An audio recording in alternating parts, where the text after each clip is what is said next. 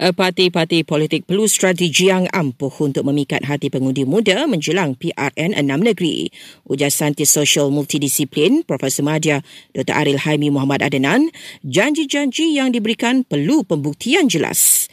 Paling utama, seharusnya dan tersangat perlu parti-parti politik yang bertanding mengambil peluang dan ruang berkempen kelak untuk membuka mata, minda dan hati para pengundi muda. Bukan hanya kepada permasalahan semasa tetapi untuk merancang masa depan Dewan Undangan Negeri dan negeri berkenaan secara konkret, bijaksana, prihatin, adil serta penuh empati dan rasa kasihan pada semua rakyat yang tinggal di kawasan DUN berkenaan.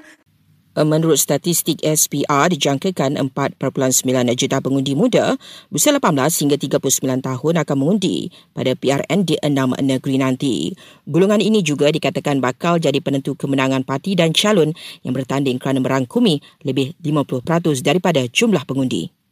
Dalam perkembangan berkaitan, PN Kelantan mengumumkan akan bertanding di 45 kerusi dalam PRN negeri itu namun Tan Si Anwar Musa dan Nik Abdul, Nik Abdul Aziz tiada dalam senarai calon.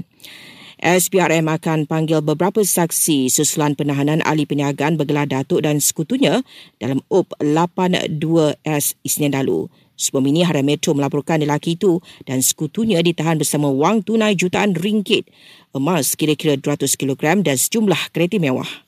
Dan seorang juruteknik dilapor meninggal dunia kerana disengat tebuan ketika memperbaiki kerosakan di sebab pencawang komunikasi di Kulim, Kedah.